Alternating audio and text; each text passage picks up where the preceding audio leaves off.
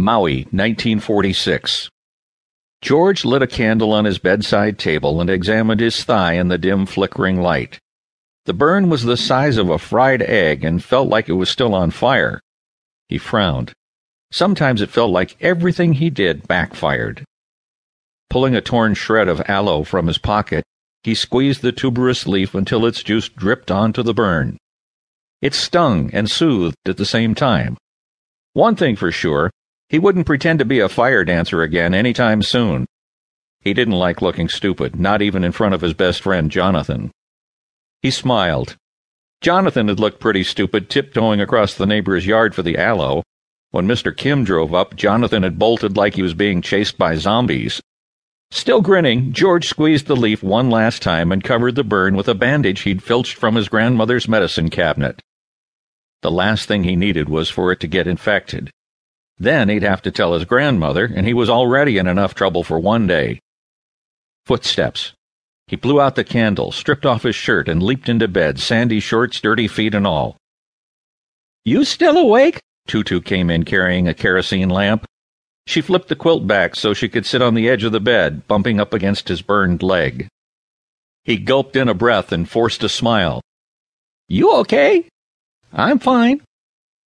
She pulled a white envelope from her pocket. It had a clipped corner. You looked a little tired. It's just as well Jonathan went home. The two of you would have been up all night. To change the subject, he pointed to the envelope. That from my parents? She nodded and handed him the letter. Why does he always cut off the corner of the envelopes? he asked. I don't know. He tore it open and read. It didn't say much. Their garden was doing good. His father had fixed a leak in their roof. It ended when they missed him. His eyes went to a framed picture of his parents on the wall. If it weren't for the picture, he'd have forgotten what they looked like. Over one corner hung a necklace with a carved bone turtle. It had been his father's. Now it was his. He never wore it because he was afraid he might lose it. Tell me again why we live here on Maui and they live on Molokai, he said, even though he knew the story. Smile lines appeared around her eyes. Again? Please. He liked hearing the story because when she told it, he could believe it. Believe that he belonged and that his parents hadn't dumped him like a piece of unwanted trash on his grandparents' doorstep. Believe they missed him Believe that it was the war's fault his family was scattered between the islands. She smiled. Okay. Before you were born, the whole family lived on the Big Island. We had a huge farm with chickens and. George relaxed, and for a while forgot about the throbbing pain on his thigh. Times got hard, and in the end we were forced to move on. Kapuna found work here on Maui at the docks. The only work your father could find was on Molokai and the sugar cane. Maybe it was the burn, maybe it was something else, but he'd finally worked up the courage to ask the question he'd never dared to ask. Why didn't he get a job here? There are sugarcane fields on Maui. She paused for a moment. Her eyes wouldn't meet his. There weren't any jobs at that time, she said and patted his leg.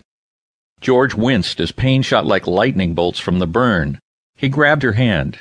She smiled. You and your sister were born on Molokai, and and now I live here with you and Kapuna, he finished for her. She held him in a tight hug. Like the sweet scented blossoms of a plumeria tree, you are my blossom of joy. Even though he'd never admitted to anyone, especially not to Jonathan, he liked being called the sweet scent of a flower to his grandmother, and he liked being held.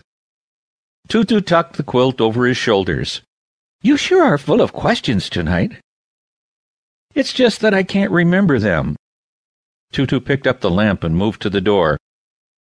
Why can't we visit them, or they visit us? he asked for what must have been the ten thousandth time. You know we can't afford to travel. She blew out the lamp. Shadows filled the room, streaked with silver moonlight. She turned her back to him. What about my sister and my other grandparents? Can we visit them?